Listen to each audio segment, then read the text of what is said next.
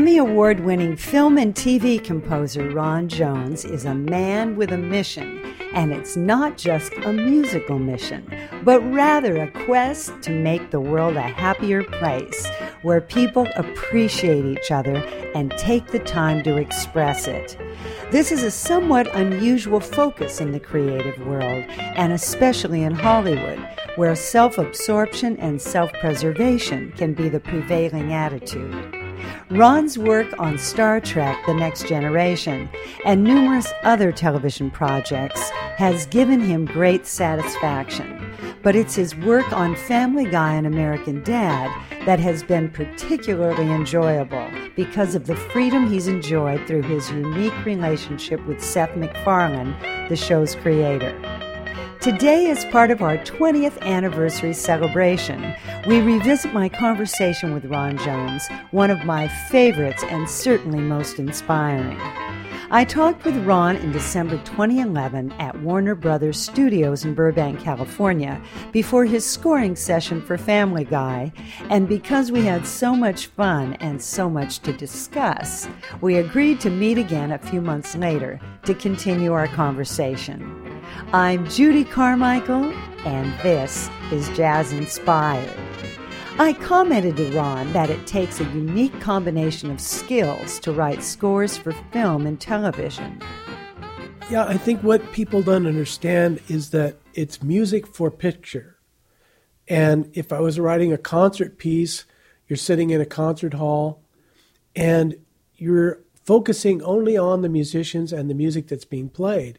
But we're like an opera because film and TV grew out of opera, out of theater. And Hollywood, through through how it went from silent days to all these things, has evolved an art of how to bring the power of music, which is only to underscore the emotion. My job is only I don't it may show a gun on the screen or a close up of somebody. I'm not there to score that immediate moment. That's called Mickey Mousing things, uh, like a Carl Stalling Bugs Bunny movie. Is that actually the phrase? Yeah, it's Mickey Mousing things because Carl Stalling and Walt Disney started out together in the 1920s, and they would hit, you know, hundred things in a in a minute. Uh, and though if I Mickey Mouse things, it's so much organically coming out of it. I found ways to be a master at making the music seem like it's not really doing that, but it's doing those things. Mm. So when I map out to a thousandth of a second what's being hit, because they call it a hit, or being supported, I map out the emotion. The, the emotion starts here, ends there, or it overlaps, or this character is carrying a, a certain feeling for 45 seconds, and the other ones have dropped it. Like that character is still scared. So the orchestration will change, the composition will change, the melody will change, the dynamics of the whole thing change. So, so there's probably anywhere from 20 to 100 layers of information going on as I select a note on the piano, as I'm composing. Does do these notes send that signal so that the audience, the human receptor, says that represents that emotion. And can I do that so quickly that millions of people instantaneously get that feeling? So I'm the minister of propaganda. Diamonds, daisies, snowflakes, that guy, chestnuts, rainbows, springtime. Is that guy? He's tinsel on a tree. He's everything that every guy should be.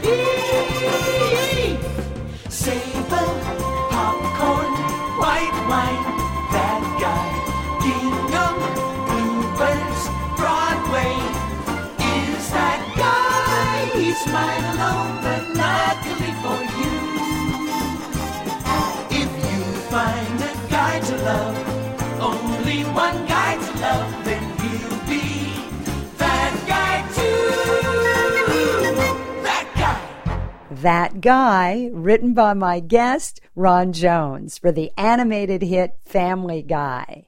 I'm Judy Carmichael, And this is Jazz Inspired. In Hollywood, they don't really regard music the way that music people do.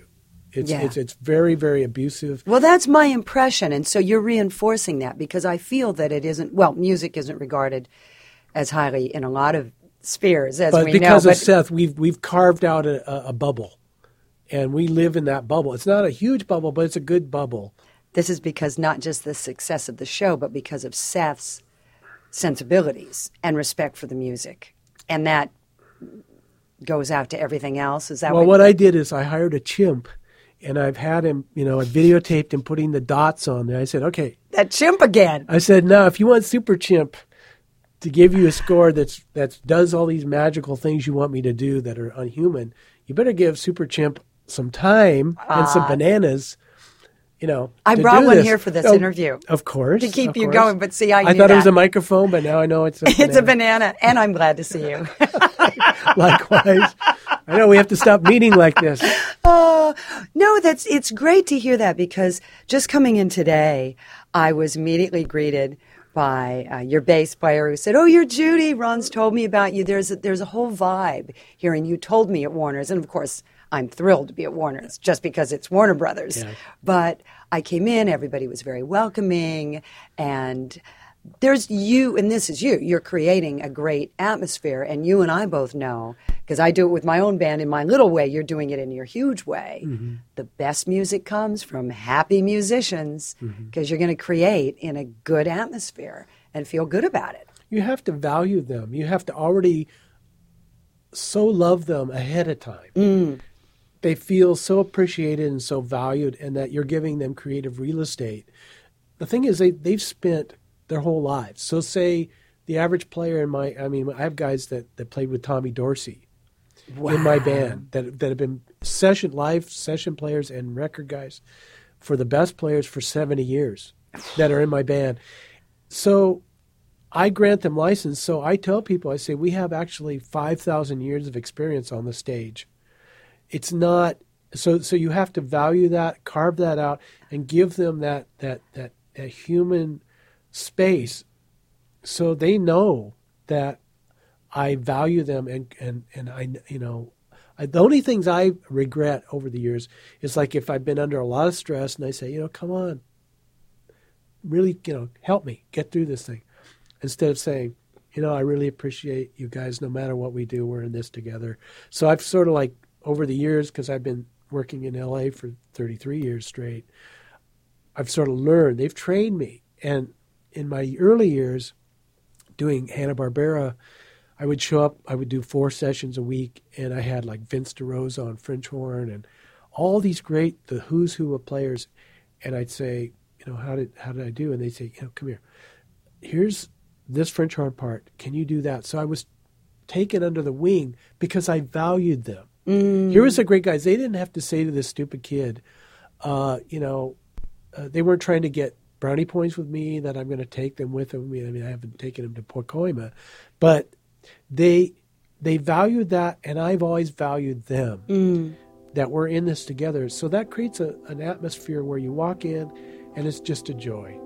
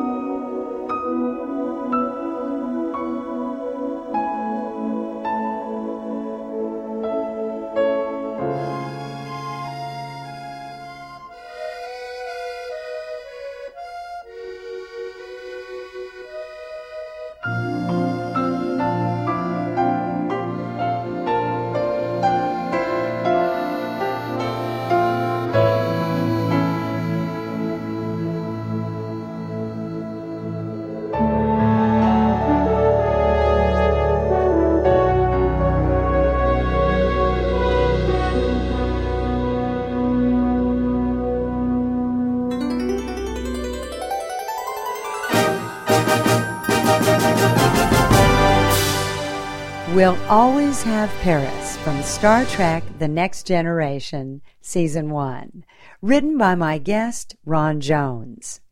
I sat in on one of Ron's scoring sessions for Family Guy and watched him conduct the orchestra through various music cues, many musical emotional moments inserted throughout each Family Guy episode. A cue I just did for a show I, I score on this coming week uh, took me eight hours to lay out the timings. Ah. And in most of television work, you get eight hours to do the whole show. Mm-hmm. Because then the composer is expected to cut and paste or to get in their MIDI and do different things. Ah. They're not really composing. They're, they're, it's more like cutting uh, material to, pl- to stick in, like toothpaste. You're going to put caulk in there, musical caulk, to fill in the gaps that the show feels. Whereas um, the timings, you know, you start with a pulse. I mean, the the tempo means something to me. It's something very, very like some people can can uh, pick out a smell or pick out a color in the sunset and say, oh, it's a little bit gold there or something, and most people don't. I've had to develop that extra bunch of senses, sensory things that say tempo feels a certain way. And it like if you want to do something heroic, there's kind of a go, go. You know, it's a certain tempo. Versus slower means that the hero is worried or dying or something. So so the tempo. So you as you lay things out, if the tempo itself, the language of the tempo isn't right, like if you're sitting there in a jazz gig and you go, it's about here that you've decided that that's where that feels. That's where that where all of that music is going to feel at home with what you're trying to you know say. If you said happy days are here again and you go one two you know that's happy days are here. But you say happy days are here again. One two one. It says something and everybody's saying boy you're saying happy days aren't here. You're kind of playing against it. So you have to, to take all this what they call abstract and there's no such thing as ab- abstract because everything exists. It, the fact that those molecules are resonating in that room, it's a real thing. It's a real physical object. So to me, there's no such thing as abstract. There's subconscious and there's conscious things. I have to work on the subconscious and lay that groundwork. And in every field of music, that's the field that they, nobody thinks about they call it, oh, it just feel, you happen to, whatever, in a record or, or in something. Whereas I have to specifically target the subconscious.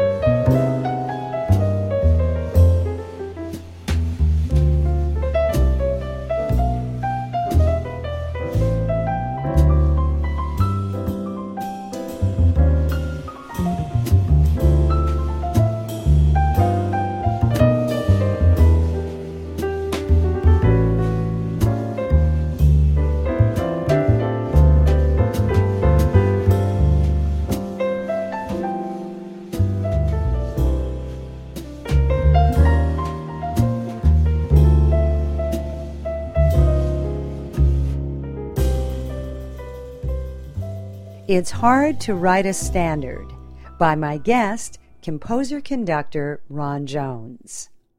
One example of this kind of suspending reality source music, meaning that somehow there's musicians playing in the room. That's why they it's a source. It's coming from someplace, as opposed to an underscore where it's just dramatic music. So in dinner stories, they're all like at on a cruise, and there's the jazz group playing in the background. So I made it like ultra Jobim. And uh, so it has all the Jobimness possible. So it really makes that conversation that they're having on the ship real.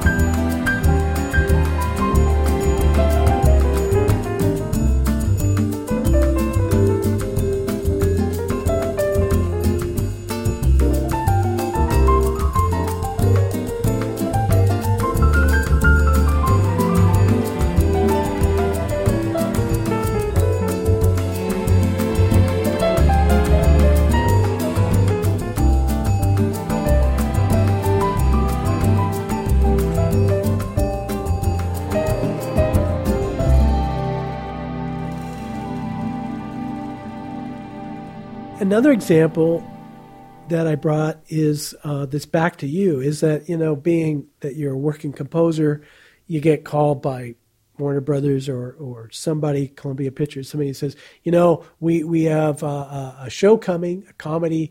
Can you write a, a theme? And, and they give you like a paragraph. You know, Johnny has a club somewhere and he has three friends and they do whatever, you know. So uh, I usually, when I get a call for this, I, I, I think it's fun. And rather than doing it MIDI and, and doing it in my home studio, I this on this one back to you, I did four versions, all different, and I had Tom Scott, Chuck Findley, and Steve Schaefer, and uh, uh, Chuck Berghofer, and all these jazz guys, and Bob McChesney on trombone, and we did these crazy, you know, almost uh, jazz meets Earth, Wind, and Fire, and funk, and all this, and all in different styles. So um, that's what Back to You is all about.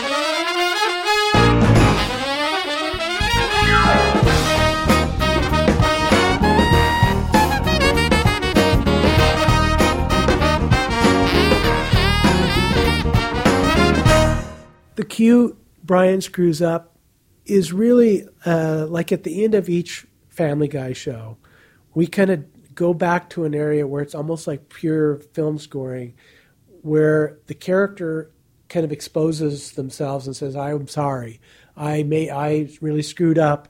And the moral of the story, even though through the whole show they don't care, and the minute it's over, they go back to being a jerk uh, there's a moment there, Just like where- life. Yeah, like life. like you know, the hypocrisy of it is amazing. But, But they under, they have an insight for a minute. that's right. And so rather than playing that it's insincere, I'll make it like the bucket list, or I'll make it like the character's dying, or I'll make it like it's really about love and really about those things.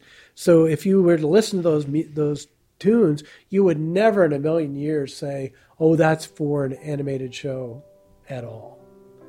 So, which is again this suspended suspending reality.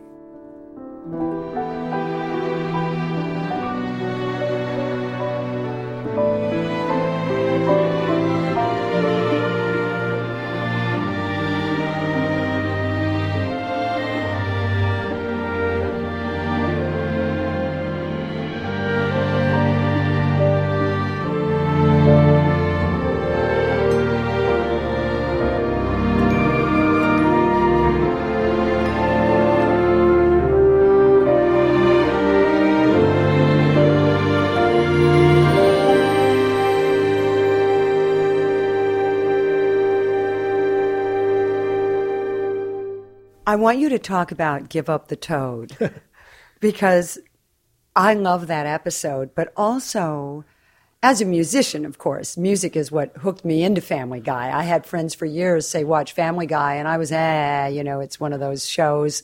That's my own prejudice. And then I finally watched it, and the characters broke into a full on musical number, and I thought, who is this? What is this? You know? But Give Up the Toad really meant something to me because not just it's the musical number, but it's a reference to a kind of musical number. And I would love you to talk about that process, set that up, but also talk a little bit about this collaboration that you have with Seth, because I know in a lot of movies, they do the movie, they spend years on the movie, and then at the last minute, it seems, two weeks before they give it to the composer and say, now do all the music. You have an unusual, I think, unusual situation because you and Seth talk about these things and really collaborate and have a wonderful give and take on the composing. So talk about that, but also set up this tune, which I think is hilarious. I think uh, Give Up the Toad was one of the ones we did in the first couple of seasons and we were doing parodies. We do parodies of Annie, and instead of "I think you're going to like it here," I, you know, it'd be he'd inherit a a mansion. So we did a parody of Annie, and uh, this one was kind of like a parody of uh, what was it? Uh, I don't. I didn't remember. It's some musical. It might have been, uh, uh, you know, one of these teeny bopper type things, and and so basically, I, my job is not to copy that because that that would really be um, intellectually kind of robbing it. But the the audience knows that we're doing a parody of a Broadway musical or a movie musical, so they accept that. And then what we do is the lyrics go off in a crazy way, and then the animators can take license, just like if he says you know, toad something, the character can grab a toad and do something you you couldn't do. So they, they throw in their outrageousness, um, and so you you get all this uh, window dressing of interesting things. So it's an entendre that we're making fun of that species of of musical theater on top of it, on top of it. So it's like three or four layers of this thing, and then it has to for the joke to be a joke, you have to be exact on. You have to be so close to it that people kind of instantly go, they're in the other room, you know, making a sandwich or they're ironing in the other room and they hear it and they go, I get what they're doing. Right. That is a trick. That yeah, is really the trick. And you should set it up too because this is an episode about don't they lick the toad? I'm trying to remember. It's well, yeah, addictive. The, Talk about what it is because so people who haven't seen it will know why they have to give up the toad. Well, in this episode, uh, Peter Griffin finds that the kids are tripping out licking this toad. And so they weren't doing grass, they weren't doing that, but they were somehow licking this Brazilian t- toad or something and getting psychedelic high off of it. And so he goes and decides to go undercover. And of course, he's a middle aged man, uh, overweight man, and he's going to act like he's undercover as a teenager. Right. And he tries to be cool. And of course, he's not cool, but somehow he endears himself to the cool group, and he, then he does this song, which is like something out of the, the 50s, uh, you know, with Olivia Newton John and the whole thing. So, uh, like out of Grease. And, and so I had to analyze Grease, and I mean, truly analyze it. You know, like when we do something, I have to truly know it inside and out. And I'll pick the same orchestration as they did for the motion picture soundtrack. Well, that's what makes it so funny because subconsciously mm-hmm. people aren't thinking, ooh, that's the same orchestration. But I think on a sub, again, on a subconscious level, you know what it is. Yeah. Because if it's not, if you're going to parodize something, you've better parodize. Yeah. But you don't want to plagiarize, which is different. There's a fine line between that and comedy. And so to make that real, you have to really make that real. So, and we would produce the, you know, I would sit there and I'd look at the lyrics, I'd look at the lines, and even the background vocals and everything, and made it so that as the kids sang, like I had to score it with the idea that the group there all of a sudden starts song and dancing in the classroom, and they're dancing on the tables, and they're in the laboratory with the, the frogs, and they make the frogs sing. uh, that you have to you have to vision because in the script it just says stuff happens. You know, it doesn't say Ron specifically. We are so musically inclined that we know exactly. They just go song happens and they give you the lyrics. And so we're trying to to do entendre and parody and all these you know these crazy things. But my job is to nail it. Let me tell you about it, stud. You'll get chills all through your body, and you'll lose all control of your bladder and your sphincter. That's your butthole. Cause if you use Toad, then I'm telling you, you can kiss your life goodbye. Yeah, when you use Toad, it'll mess you up. It'll make your mama cry. That's no lie. You'll choke on your tongue and die. Gotta give it up. Gotta give up the toe now. It's no joke, buddy. Give it up. Gotta give up the toe now. Or you'll croak, buddy. Give it up. Gotta give up the toe now. And don't smoke, or you'll see it hurts to pee. There'll be blood gushing from ya every time that you cough.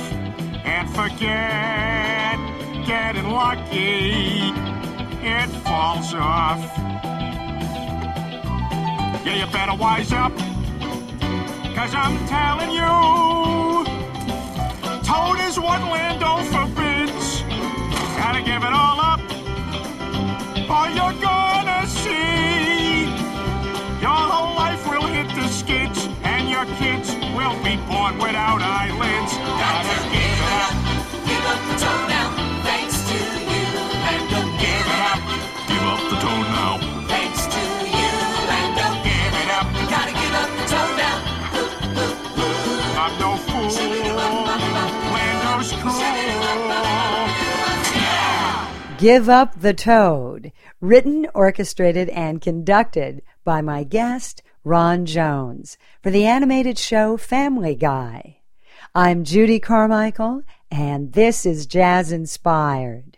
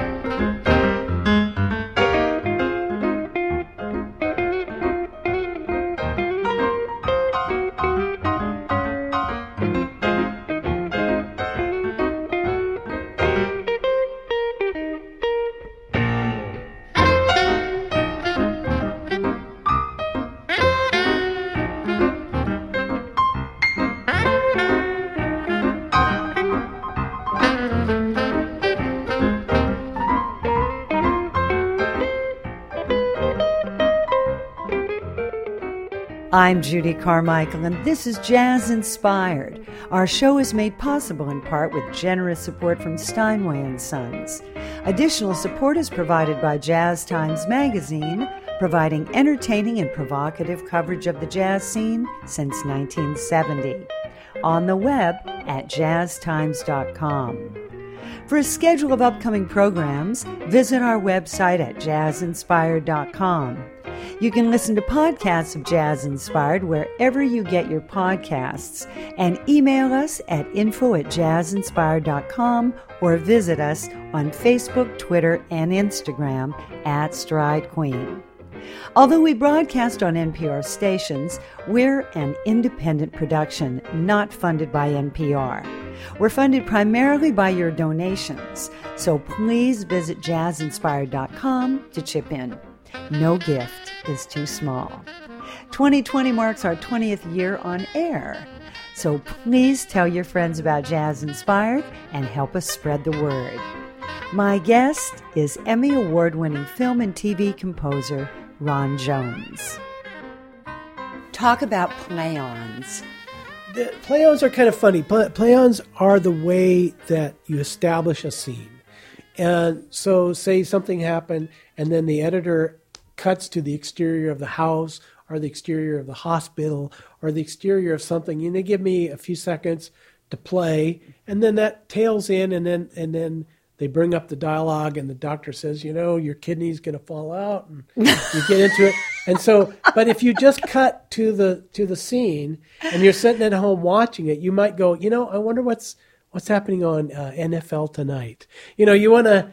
You want to. It's sort of like a, a salve that gets you into the. So I have to establish the emotions of that scene without tipping or anything, and and so I'll play like because the show's so subversive. I'll be uh, very very um, uh, leave it to Beaver. So a lot of these cues are kind of uh, leave it to Beaver.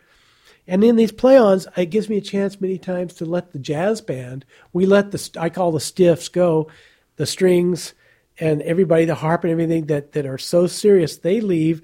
And then the jazz band starts blowing the, uh, their, the horn, their horns and pulling the saxes out. And we, and we get to do these uh, amazing little jazz things that last four seconds. So that's what, that's what these, uh, these little play-ons I brought in. A good example of these little jazzy play-ons would be Quag's Pants.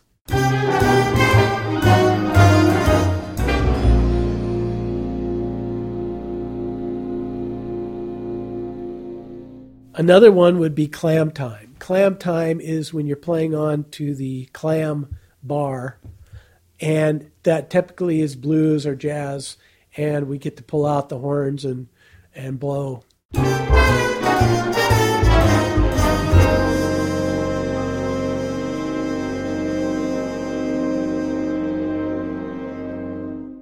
I love these because I have to tell you, because you'd never have this experience, because you're the one who's written these things and you're conducting. But as a participant, which is what I felt like sitting there, and I did feel like a participant, not an observer, and a fan of the show, it was really hilarious to be in front of the orchestra and hear the whole orchestra do these play ons because I was feeling it and it's there, but I could picture the show and see it. I, I say that just to sort of impart that to the audience, to our radio listeners, how incredible this is because I've been an animation fan forever. And it's so different what you're doing from some of these earlier things, like you're talking about Carl Stalling, who was magnificent. But it was a very different kind of way of setting these things off. You're really, there's so much irony, and you're playing off of these things with setting this mood in a very serious way, like you're saying, because I was there when the Stiffs left mm-hmm. and you had the jazz band, and I wanted them to keep going because mm-hmm. it sounded like a bunch of serious jazz guys, because they are serious jazz guys. But you know what I'm saying with this, it's fascinating. Yeah, they're the best guys. I mean, we have the greatest players. I mean, I've, I've been many places, but LA has this amazing thing because we've had the record industry from right at the beginning. We've had the motion picture industry all through the 20th century. So we've had about 100 years of really working, you know, people working every day doing, you know, commercials and then a record and then a, you know, uh, doing a film score or a TV show. And so they're really great sight readers, but then they go do a jazz gig. You know, like they're jazz guys, but they've learned to read uh, things down the first time. And uh, so when we're in a session, um, you know, say you have a three hour call, that means, according to the union, you get 50 minutes, then a 10 minute donut break where all the players go over and have Fritos and donuts, and then you start again. So I have three 50 minute segments, and I may come out of there with 60 or 70 circle takes. So that means that we read down that piece for the first time, recorded it, maybe found that the French horns were late or we need to take an A and do it again. So we finished that in two and a half minutes and moved on. And that's going to go out to millions of people forever and ever, and that's it. So that that sort of pressure, and yet we make it fun. So if they're already under those kinds of pressure, like everyone's walking around with nitroglycerin, you want it to be light. Because if you get them worried about the nitroglycerin, or say you're on the edge of the Grand Canyon without without any rails. you want to keep it light. You want to go, you know, it's not that big of a hole. it's kind of a funny hole, isn't it? You know, and look at that. Look at grandma's near the edge. You know, you, you keep it light because the players are already so serious. Oh, and it's a very high pressure situation. There's a lot of money running on this. They, you only have a short amount of time. And I'm glad you brought this up because this is how I personally connected with you when I got to know you in the beginning was this positivity, which I feel in our business, you have to choose to be positive because there's so many things to make you not positive. I think you have to choose not to be bitter.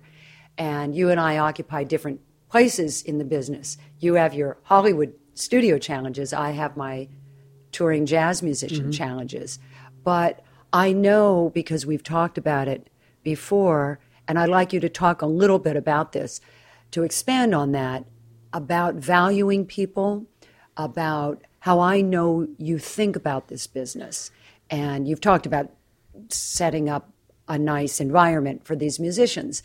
But I know you also have a real philosophy about appreciating people. And the book that you read, talk a bit about this and how important you think that is, because I think that's important in every aspect of life, and I know you do too. I, I've been struck over the years at how music is all about emotions and it is about expression and about our human intellect and our and who we are. And yet in music textbooks there's no discussion. In music school there's no discussion. It's all mechanics. It's all theory. It's all understanding it like it's a science. And yet, everything about it says it's about other things. So I've made my own personal quest to understand these things. And I ran across um, a, a book called The How of Happiness um, a few years back. And in it, basically, uh, somebody had done a, at the University of California, Riverside, had done their postgraduate work for 17 years with a big grant and a staff of people in lab coats on happiness. So it wasn't like an Oprah Winfrey, you know, I, I discovered I liked uh, herbal teas that made me happy and I like to look at sunsets and puppies. This was like science, you know, like it had to be proven empirically.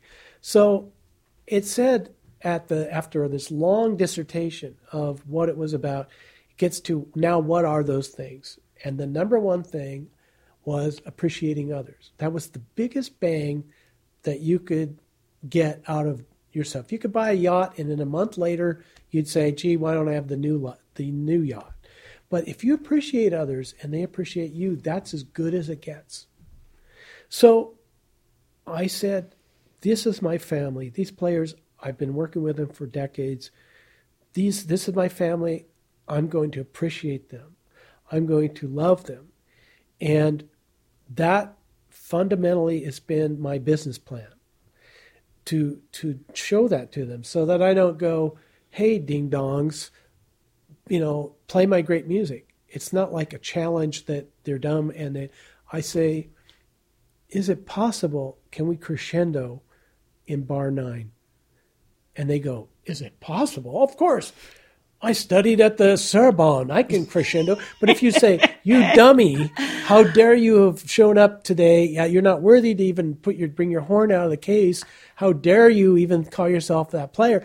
Then they they, they have a kind of a weird angst about everything you're doing, and they go, "Let's just get this over."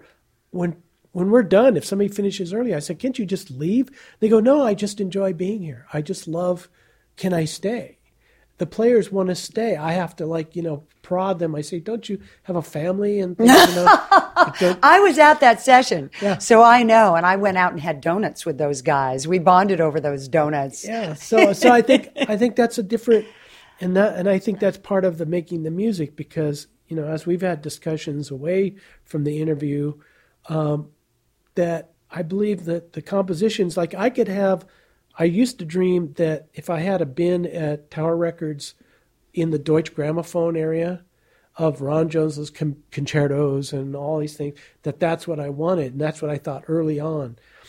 Uh, if I could be the next Bartok or the next John Williams, but if the equation is that the biggest bang in your buck is appreciating others, then the greatest composition has to be who we are, our life from the beginning to the end, and how much we're going to appreciate others and and get that piece of the pie that only can be gotten through human things. So I'm no longer trying to I like I got had a Grammy nomination last year, so what? I had two Emmy nominations, so what? Those are silly. If the band digs it and, and I say, Can we do one more take? I don't care if you blow it, but let's just play our butts off here. Can we do that? And they go, Of course. Can we do that? And then they play this, they, they take my little composition and they play it out. So that's a win for me. That's a win. And that's what I'm looking for. And, I, and that's why I try to, to teach and infect this idea into the younger composers. The older ones already don't care. And they've given up on this whole idea because they're so jaded. But the, the, the recipe for anti jading and anti burnout is is to have these kinds of things that you're not there for that per- you're not there to be how great you are. You're you're there to say how can we have a ball making this music and let's die trying? Mm-hmm. you know? And you said like how do you remain positive? Well if you were hanging on the face of el capitan by a rope and you're 5000 feet above the floor does it pay to get nervous and, and angry and negative say oh you know one more step I, I just can't do it or do you say i'm going to remain positive because i want to i want to get to the top and not fall so it's a strategy also to stay positive because even though you got bean counters in the booth and all these people doing this negative kind of thing, you know, it's costing this much and stuff. If I look down to the valley floor and get negative with them, I can't deliver that ship. I can't get us through the storm. So I'm going to remain Mr. Mr. Happy, even if I'm not.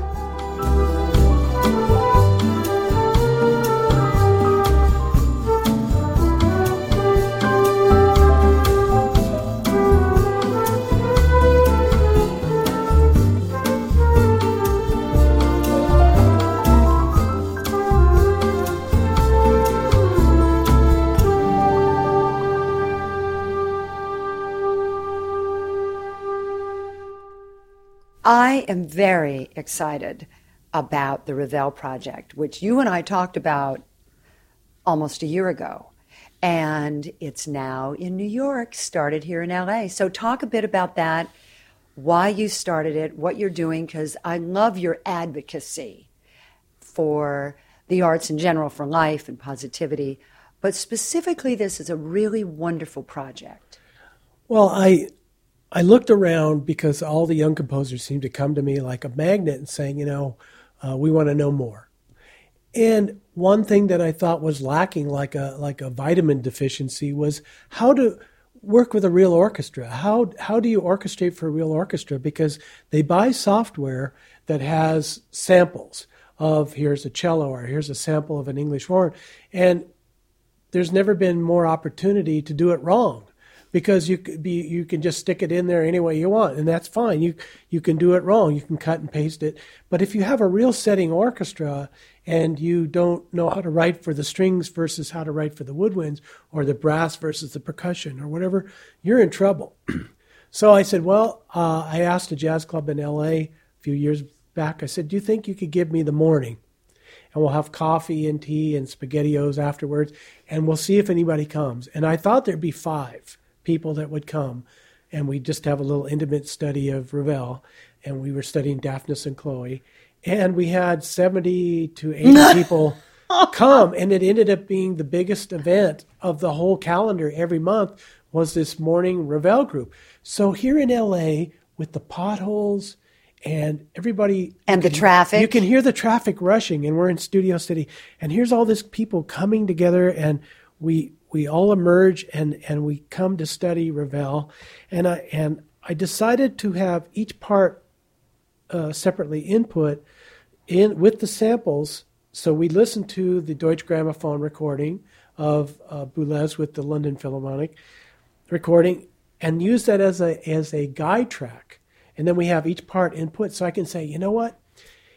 Everyone has their scores there, and they all say, and I say, okay, in bar 13, let's just solo the alto flute. So we solo it in the computer so we can play that back and talk about it rather than just saying we're going to play the whole thing and you have to kind of dissect it. So it's like being able to get put it under the microscope. And we get rock musicians. We have the guy that did produced all these Adele songs. We have people that are very serious orchestrators. We have people that are jazz musicians. We have all that. And so now this has expanded to Vancouver, BC. Now New York in uh, is starting in the East Village. Um, and Chicago's coming, and Brussels is coming, and Moscow. It seems to be that there's this uh, hunger amongst the young composers to not just have these samples, but know how to really write. So Ravel, being that he was the the lightning hits the moment where everything's orchestrally vibrant, more than Wagner, more Beethoven was prior to really having instruments that could do these things. And you had Debussy and you had Stravinsky and everybody at the same time in Paris. So I thought, too, he was a rebel. He kept getting kicked out. He he held the record for being kicked out of the Paris Conservatory, um, and that this would be a good a good example. So we started that, and uh, we've been studying for three and a half years and it just keeps expanding. Uh, and out of that, I asked them, I said, Do you guys want to start a nonprofit? Because this was just me doing it. This is just me having it. Uh, and so we started a nonprofit uh, educational group called the Academy of Scoring Arts so that we can create programs that are, you know, keep going and keep expanding, like teaching that, like having forums, like ha- we want to have our own symphony orchestra. We want to have different ensembles. We want to have a, a, a community. And everybody comes kind of to our group almost in tears because they're all isolated in their cubicle, wherever they are doing their art. And we think we're in the mass communication where everyone's connected through Facebook and Twitter, but we're actually very isolated. It's kind of a fake thing, like thinking television is like you're, you're sitting with Tom Brokaw. You're not sitting with Tom Brokaw. He's broadcasting. It's one way. So if you can be in a room with other musicians and other composers and stuff, we're like becoming the living room of creativity. And we're gonna we're expanding to filmmakers and to everybody. So um, it's kind of a, a quiet revolution. And I find professors at colleges want to be part of it. I find that people that are authors want to be part of it. Everybody that gets involved with it just goes, "Wow, this is the this is the craziest thing ever." Well, that you're, also it. sitting and listening. I people who listen to the show are probably sick of hearing me say it because I keep harping on people listening that nobody's listening. Uh, or that so many people aren't listening anymore. And I'm really struck by the fact that you all sit down, you open up your scores, and you listen. You take that time to sit there and listen. So that's a very different pace and a very different focus. Let's all get together and sit in a room and listen to Ravel and talk about it and have this this moment when the cell phones are off, when we're not texting, when it's really about this. That is revolutionary right now. I think that is. Well, that you get people together in a room. Hmm? Like everyone says, we've had people move. We've had at least a dozen people move down from Seattle who came to it. They used to fly down every day for the Ravel and then go back and and not even stay in a hotel just to be in the group. And they said, you know, enough of this. I'm moving down. And they would say, like, wow, LA is such a warm community. How come the cities I'm in doesn't have that? I said, well, I don't know. We were just as cold as any of them. We're, we're 200 miles by 200 miles square with 30 million people.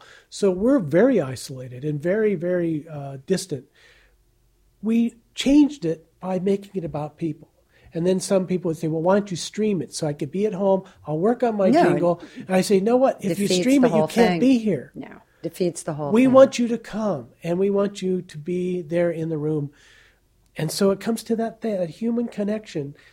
So I feel that the study is a side effect. The real thing is having spaghetti together. Everyone hangs out for three hours after the study and hangs out and says, wow, this is what I'm working on. Oh, really? Really? You're working on that? That's neat. Here's what I'm working on. And when they're back and forth and they're sharing things. And, and, uh, you know, and then I try to plug them into things. I say, yeah, you should come to a session or, uh, you know, and we have people from the master chorale, the symphony, in addition to the studio people that are doing the films. So, uh, it gives people a community and we're not academic. We're cr- trying to cut through the academic architecture so that I'm more like the, the cruise director. When you go to Disneyland and you go on the jungle cruise, you're not going there to learn about tigers. The guy's making fun, say, oh, there's a tiger, ha ha, and makes a joke. And you're being entertained. So in the way, the way that we study it, we sort of think of Stravinsky as a buddy. We think of Ravel as a buddy. And now, what's going through Maurice's ideas right now? What's going through Igor's idea? What was he thinking about? What was his process? Because today I have to go home and write a film score.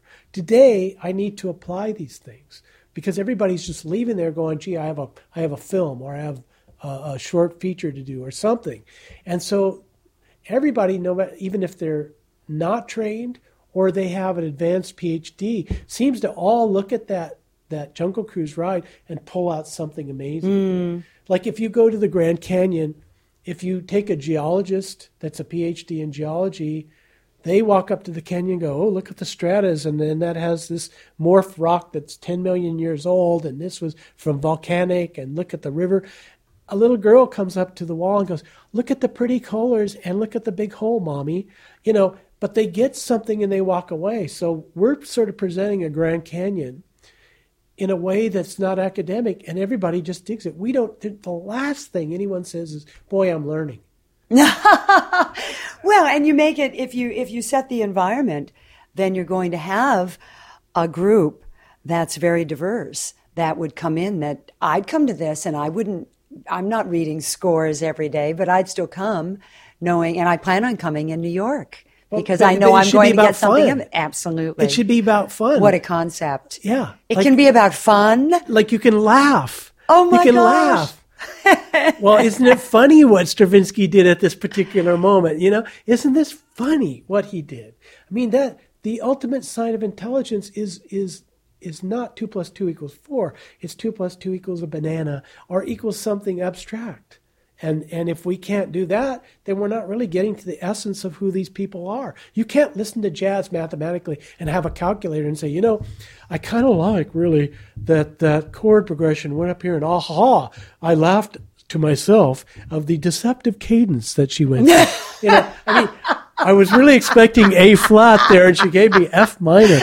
You know, Those deceptive cadences get like when you they walk every in at the time. jazz club with a with a bunch of calculators, it's over. It's Oh, well, we've come full circle on this because it's all about the human connection and who you are and developing as a person. And you are a great person. And I love what you put out with your music, with your energy, and what you're doing for the whole community. It's just so lovely. And thank you for doing this, for coming all the way to Santa Monica through the traffic Look, to come see me. Judy, thank you for interviewing all these interesting people around the world and for seeking to bring that treasure of what's special and what's imaginative and what's musical and what's wonderful in the world.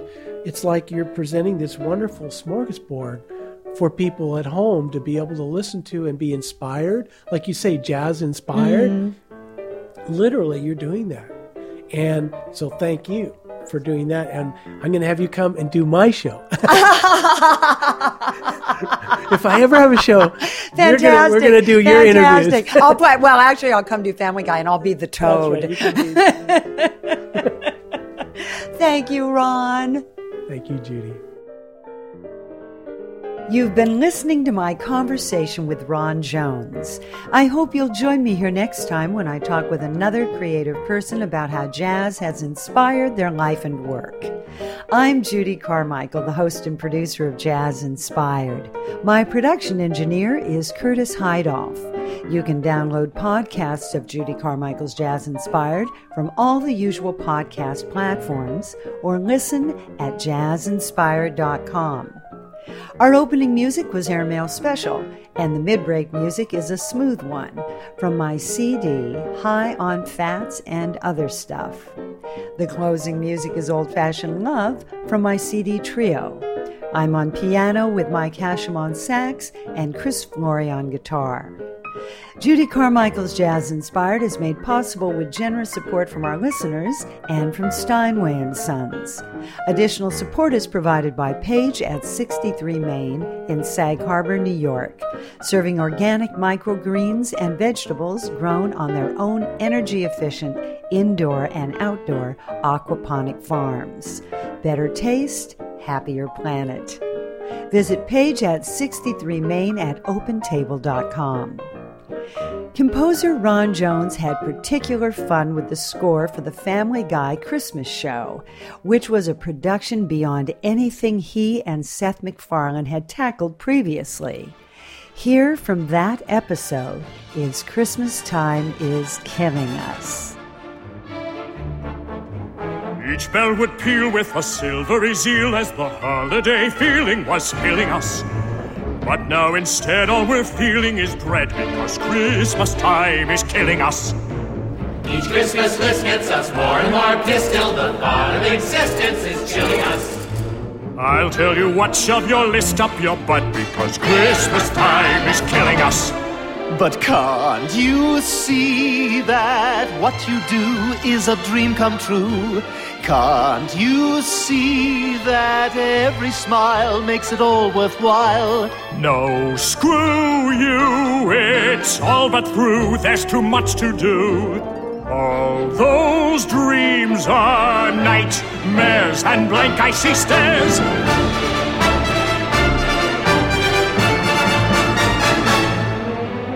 Each little elf used to fill up a shelf, making playthings and selflessly thrilling us. Now they're on crack and it feels like Iraq because Christmas time is killing us. Each model train only heightens the pain of the workload that's draining and drilling us. Fingers all bleed and look, that guy just peed because Christmas time is killing us. But can't you see our point of view? We rely on you. Can't you see that Christmas cheer gets us through the year?